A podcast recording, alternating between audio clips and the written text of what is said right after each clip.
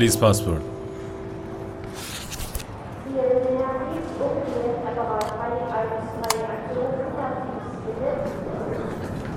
Next.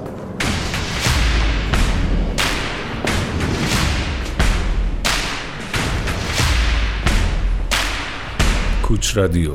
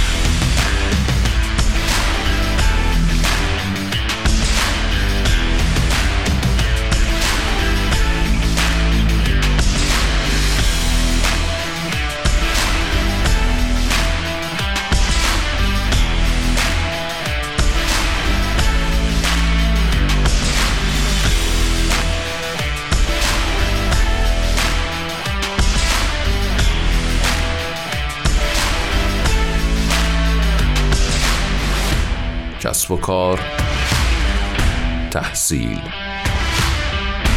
مسافرت، رسانه تخصصی مهاجرت.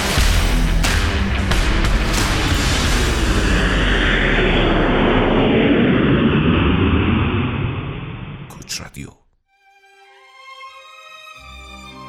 من فکر کنم اولین شهری که هر کسی توی هلند باید بازدید کنه شهر لاهه است. درسته که همه فکر میکنن آمستردام پایتخته یا اینکه بالاخره بابا تو کل دنیا آمستردام یه شهرت زیادی داره به خاطر تفریح‌های مختلفش، به خاطر زیبایی و همه چیزای دیگه که تا حالا ازش شنیدیم. ولی اگه کسی میخواد واقعا هلند رو ببینه، آدمای هلندی رو ببینه که چه جورن، حال و هوا و تاریخش چه جوریه و از کجا رسیده به کجا، باید اول از همه بره لاهه.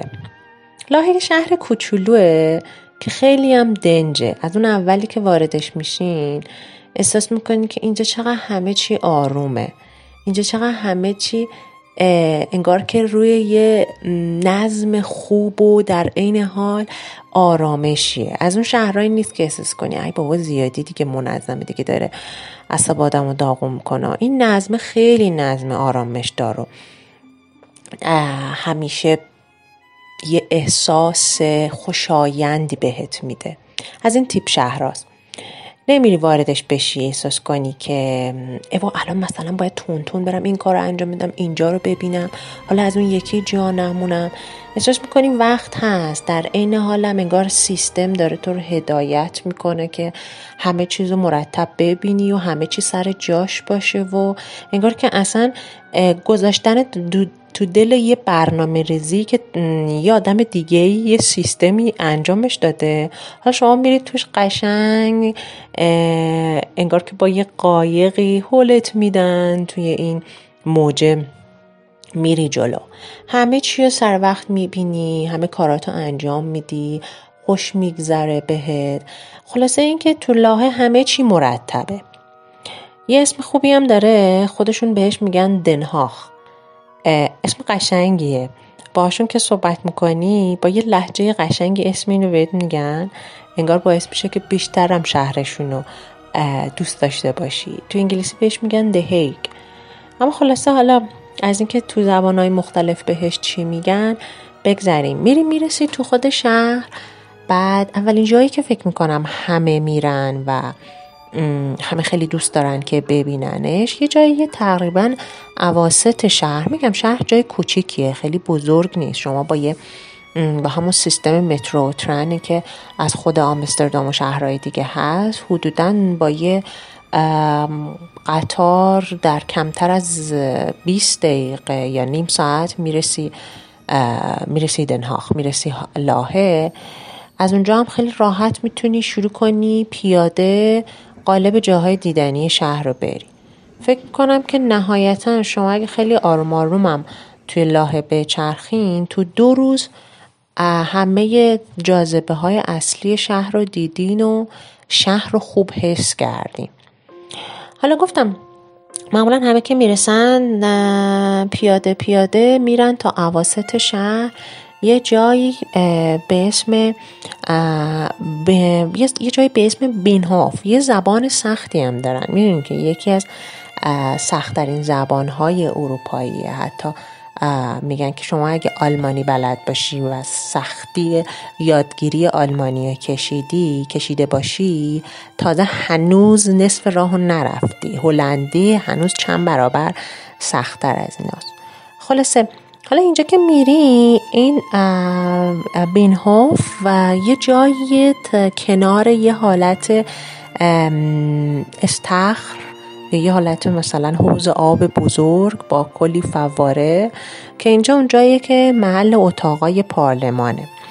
اصلا میدونین که لاهه معروف به اون داستان سازمان ملل متحد، مقر اصلی سازمان ملل متحده و اصلا معروف به این که لاهه پایتخت حقوقی جهانه، سومین شهر بعد از آمستردام و روتردام.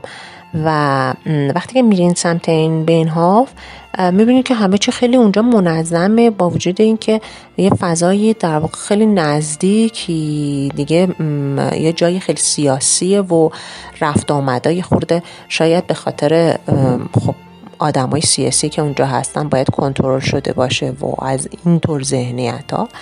ولی وقتی که میری میبینی نه، اتفاقا خیلی هم اینجوری نیست و بله یه فضایی هست که شما نمیتونین واردش بشین، اما به اصلا نمیبینین که مثلا سربازای زیادی یا نظامیای زیادی اون دور و بر باشند و متوجه میشین اتفاقا چقدر انگار که این آدمای سیاسی و این فضای سیاسی به زندگی عادی اون مردم نزدیکه و چیزی جدا از اونا نیست.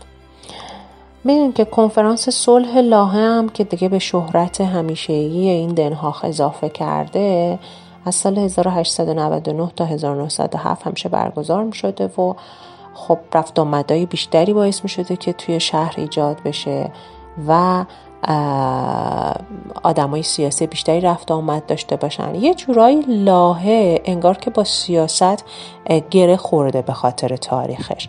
شهریه که مردم هم انگار که خیلی خوب اینو پذیرفتن و با این ارتباط گرفتن و این اومده توی زندگیشون. جمعیت لاهه میگن که جمعیت مهاجرایی که توش هستن، حالا مهاجرایی که هم از اروپا هن، هم از آمریکا هن، هم از آسیا هن، از تمام دنیا، 2 برابر خود مردم محلی هلنده. و اینم نشون میده که این هلندیا خیلی خوب آدمای جدید و خصوصا بعد از جنگ جهانی دوم پذیرفتن و بین خودشون قبولشون کردن و هر امتیاز کاری و از این طور چیزایی که هست به مهاجرا هم داده شده.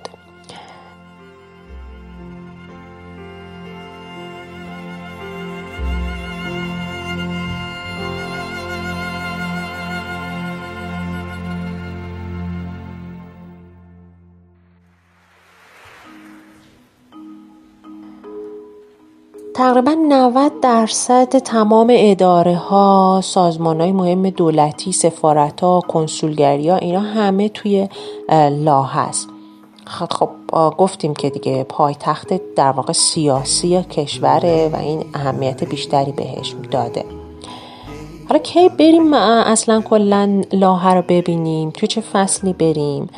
بهار و پاییز بهترین فصلاشه و از اونجایی که میگم اصلا باید تو لاهه را بری، یه بادی بزنه تو موهات، آزادی و حس وجود گروه های مختلف سیاسی با عقیده های مختلف و در این حال کنار اومدن اینا رو با هم حس بکنی، همه این حال و هوا انگار که تو بهار بهت بیشتر داده میشه. یه جای باحالی که هیچ کس نباید از دستش بده توی لاهه، کاخی به اسم کاخ صلح. معمولاً هم بعد از این جای پارلمان میرن همه به سمت همین کاخ صلح. کاخ صلح که میری، یه بخشایش البته بازدید نداره، یه بخشایش چرا به نسبت برنامه روزا باید چک بکنید و برین. اما وقتی که میرسین روبروی کاخ یه جایی که در واقع نرده کشیده شده، نرده های در ورودی، این طرفش هنوز وقتی وارد نشدین یه سکوی خیلی قشنگی، یه سکوی خیلی خیلی ساده، هیچی نداره، ولی روش به تمام زبانهای دنیا کلمه صلح نوشتم و همیشه میبینید که توریستا اونجا وایستادن، هر کسی داره میگرده ببینه زبان خودش کو، مثلا الان اینجا چجوری نوشته شده، عکس بگیرم باهاشو. خیلی خوبه، به فارسی هم نوشتن صلح و یه عکسی اونجا بگیرین. و اما قبل از اینکه برین سری خودتون رو بندازین تو صف و وارد بخواین بشین و اصلا اینجور چیزا، من پیشنهاد میکنم که اون فضای بیرون رو یه نیم ساعت 40 دقیقه وقت براش بذارید، بشینید اونجا. یا یه آدمی هستین که یه خورده راحت هم هستین، کنار این سکوه روی زمین یه جاهایش هم چمنه، خیلی ها دراز میکشن یه چند ساعتی، یعنی یه چند دقیقه زیر آفتاب بهاری البته، یه استراحتی میکنن. و کلن از این که اینجا یه کاخیه که صلحه، اینجا یه کاخیه که برای همه آدمای دنیا انگار هستش و دیگه ملیت نداره، این خیال همه رو راحت تر میکنه. شما بریم جز اون دسته هایی باشین که حتما کنار این سکوه یه چند دقیقه دراز میکشن و یه خیال راحتی، یه بخشی زندگی و یه چند دقیقه زندگی و بدون تمام این دغدغه های دنیا میگذرونن.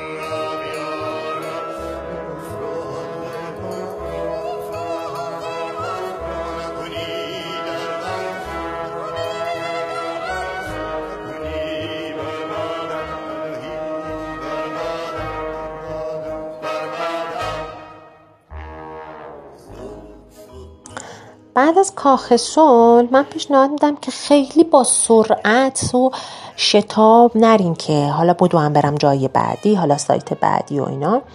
بعد از کاخ صلح پیشنهاد میکنم که برید تو خیابون، خصوصا اگر که مثلا هنوز هوا روشنه یا سر ظهره، مثلا برید ناهار یا برید یه کافه‌ای. تو خیابون‌ها یه خورده بچرخین، پر مغازه‌های قشنگه، جای خرید نمیدونم باید بگم که چیزای یه سری مغازه هایی که پر آیتمای آرتیستیکه، اینجور چیزا تو لاهه خیلی خوب میتونین پیدا بکنین. اما اگه بگم نه حالا مثلا قیمت ها خیلی از جاهای دیگه بهتره و اینا، نه، یه قیمت هایی مثل همه جاهای دیگه هلند تقریبا برای خرید یکم گرونه، مگر اینکه حالا البته فصل حراج و اینطور چیزا هم باشه. اما به هر حال حتما توی قسمتایی که مغازه‌های صنایع دستی یا مغازه‌های هنری، گالری‌های هنری خیلی زیاده، حتما تو اون قسمت‌ها وقت بگذرونید. کارهای هنری هنرمندای معاصر خیلی دیده میشه تو ویترین مغازه‌ها. همینم نشون میده که به هنر امروزی توی کشورشون توجه میکنن. تو خیلی شهرهای دیگه‌شون هم غالبا اینو میبینید. ببین کافه‌های خوبی داره. کافه های ارزون نیست، اما کافه هایی که قطعا ارزش رفتن رو داره. وافل بخورین، وافل های خوشمزه‌ای دارن توی تمام هلند، ولی که انگار که نمیدونم توی لاهه یه وافل و یه قهوه خیلی خیلی مدرن و قشنگ و شیکه، به آدم انگار خیلی بیشتر میچسبه. غذا اگه خواستین بخورین، شاه ماهی هلندی رو امتحان بکنین، سوسیس دودی امتحان بکنین. انواع غذاهای دریایی خوبی رو میتونین توی هلند، توی خصوصا لاهه پیدا کنید و لذت ببرید از این غذاها و تنوع غذایی و تنوع نوشیدنی که دارن. پنیر هم زیاد هست، پنیر هم جز چیزاییه که حتما انواع پنیرهای مختلفشون رو امتحان بکنیم. به نسبت کشورهای جنوب اروپا میشه گفت که یکم پنیرهای سفتری دارن و یکم هم تنوع پنیرهای تو مزه های تلخشون بیشتره به نسبت جنوب اروپا. بعد از اون وقتی که این گشتا رو زدین آروم آروم سعی کنید دیگه برید به دوباره همون مرکز شهر، یه جای نزدیک همون کاخ صلح هم هست، خیلی فاصله زیادی نداره، میگم اینا رو همه رو میتونید پیاده برید. یه جایی به اسم تالار شوالیه ها، یه جورایی مثلا کجای تهران رو براتون بگم، مثل سردر باغ ملی. دیدین یه دفعه آدم سردر رو رد که میکنه اون طرف یه باغیه، یه فضای مجزاییه. اینجا هم همینطوریه، شما از سردری میرین یه دفعه انگار که قرن عوض میشه، تا این طرف دروازه تو قرن 21 بودین، دنیای امروزی مدرن و اینا، دروازه رو که رد میکنین یه دفعه انگار پرت میشین توی قرن 13. ساختمونا تیپش عوض میشه و یه حوض کوچیکی با یه فواره طوری اون وسط داره که اونم خیلی معروف و معمولا هم همه هم میان اونجا وای میسن عکس میگیرن.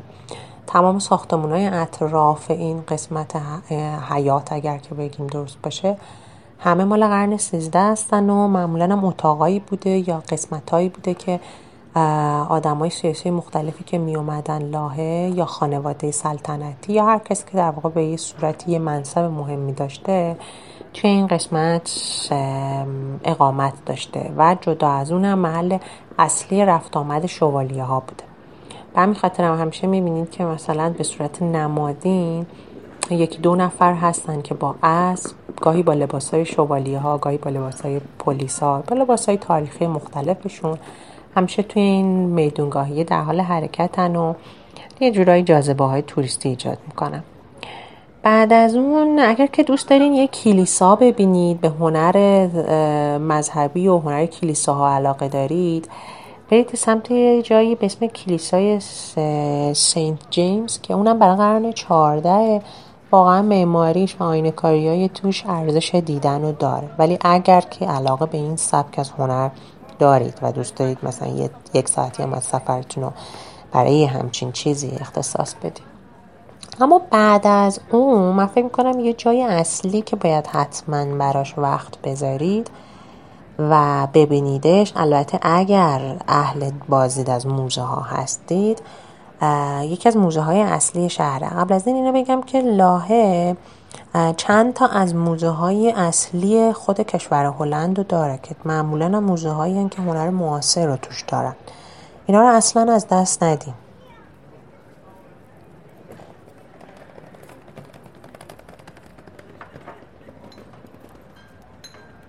داشتم از موزه ها میگفتم، یه موزه اصلی داره که از همه در واقع بزرگتره، شاید هم بشه گفت که کلکسیون آثار هنریش تعدادش بیشتر از موزه های دیگه ای باشه که اسمش هست موزه ماوریتشویس. انقدر زبونشون یه جاهای تلفظاش ای و اش و اینا نزدیک به همه و سخت تلفظ کردن. به هر حال اسم موزه هست، یه بار دیگه میگم، به اسم موزه ماوریتشویس که یه تعداد زیادی از آثار رامبرانت توشه و یه تابلوی خیلی معروف که فکر میکنم غالب آدما بشناسنش تو این موزه است. یه داستانی بود، دختری با گوشواره مروارید که غالبا یا کتابش رو خوندن یا فیلمش رو دیدن یا نمایشنامه‌های رادیوییش رو ممکنه که شنیده باشین. این مال یه نقاش معروف هلندی تو قرن 17 به اسم یوهانس فرمیر که میگن که در واقع تو قرن 17 دوران طلایی هنر بوده. طبقه بورژوا توی هلند همطور البته توی فرانسه خیلی حمایت میکرده از آرتیستا، هزینه میکرده برای کاراشون و اینا هم در واقع میپرداختن به این که اون آرتشون و نقاشون، استایل نقاشی خودشون رو کار بکنن و شناخته بشن. این نقاشی معروفم توی همین موزه نگه داشته میشه و جز یکی از قسمت‌های موزه است که آدمای زیادی، توریستای زیادی همیشه دور و برشن و دلشون می‌خواد که از نزدیکی نقاشی رو ببینن. این داستان طبقه بورژوا و اینکه حمایتایی که می‌کردن، از این طرف دیگه نقش زنایی که توی این دوره ها بودن، حالا زنایی که از طبقه ثروتمندتر بودن و معمولا این آرتیستا رو حمایت می‌کردن، یه بخش دیگه زنایی بودن که خودشون آرتیست بودن یا نویسنده بودن و یه جورایی توی اون زمان و قرن‌های مردسالار خیلی نمیتونستن هنر خودشون رو ارائه بدن و گاهی به اسم مردا کار میکردن. توی این موزه یه گریزی از این داستانا هست. اگه قبلش خوب بخونید میتونید مثلا بگردید که ببینید دقیقاً کدوم قسمت ها مال چه سالایی از هلنده. اما به هر حال این هلند آزاد امروزی هم یه دوره‌ای یه تاریخ‌های عجیب غریبی داشته که اینا رو توی موزه هاش میتونید پیدا کنید. یه موزه اصلی دیگه‌ای هم که داره تو خود لاهه، موزه هنرهای معاصرشه که اونم یه ساختمونه با معماری معاصر خاصی ساخته شده، ساختمان زیباییه. توش البته یه بخشش مثل موزه هنرهای معاصر تهران نمایشگاه موقته، باید تاریخ رو چک بکنید و برید اونجا و بتونید ببینید، ولی یه بخش نمایشگاه ثابت هم داره. حالا جدا از اینا، اگه که دنبال یه جاذبه خاص میگردین، اهل هنرین یا اینکه دوست دارین مثلا یه برنامه خاصی رو توی سفرتون برید ببینید، نه چیزای ثابت همیشگی، یه سری بزنید به یه جایی به اسم تالار رقص هلند یا یه دیگه هم بهش میگن تئاتر رقص هلند که اینجا سال 1980 ساخته شده. توش چند تا گالری داره، یه سالن در واقع اجراهای موسیقی داره، سالن کنسرت داره.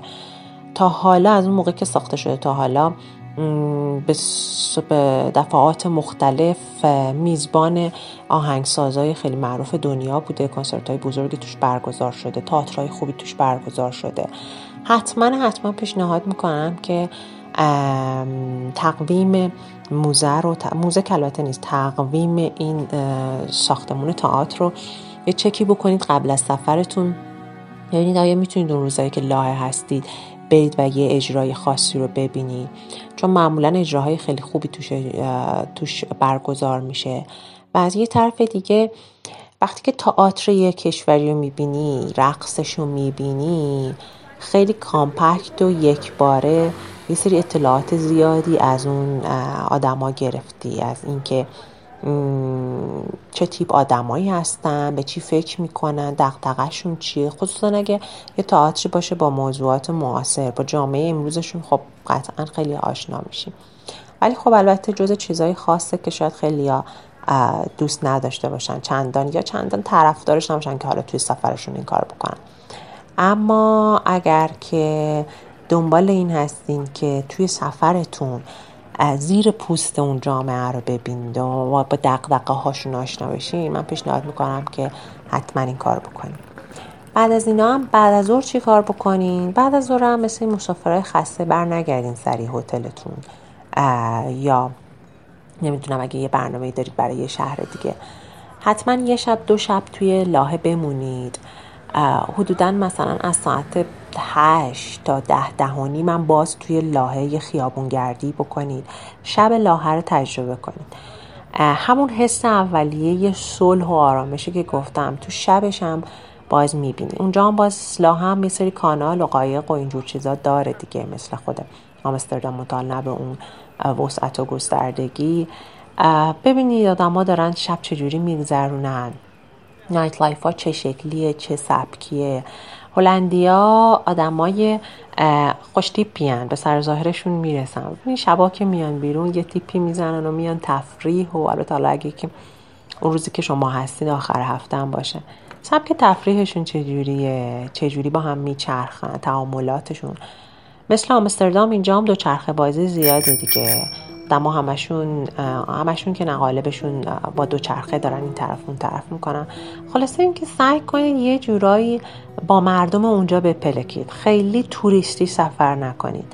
مردمشون هم مردم تقریبا بجوشی هستن، پیدا میکنین تو کافه ها و بارا که باهاتون صحبت بکنن و خوشو بشی بکنند و از خودشون حرفی بزنند. ولی خب یه مقدار هم انقدر مهاجر زیاده، هلندی پیدا کردن شاید خیلی راحت نباشه، اما قطعا پیدا میشه. خلاصه این که خوش بگذرونید، سفر کنید و دنیا رو بشناسید. دنیا خیلی بزرگه. Ik zou wel willen blijven, dus dat ik nu al buiten sta.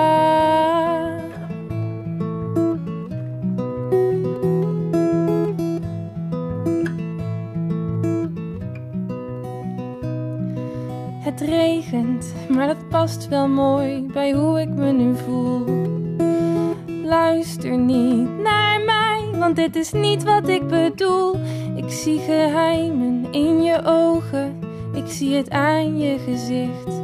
Maar wat gebeurt in het donker, komt uiteindelijk aan het licht. Oh, ik weet niet wat ik wil, dus ik denk dat ik maar ga. Ik zou wel willen blijven, dus dat ik nu al buiten sta. Ik zie geheimen in je ogen. Geheimen in je ogen, dus kom maar vooruit. Ik wil het graag geloven. Vertel me niet de waarheid, dan kom ik vast bedrogen uit.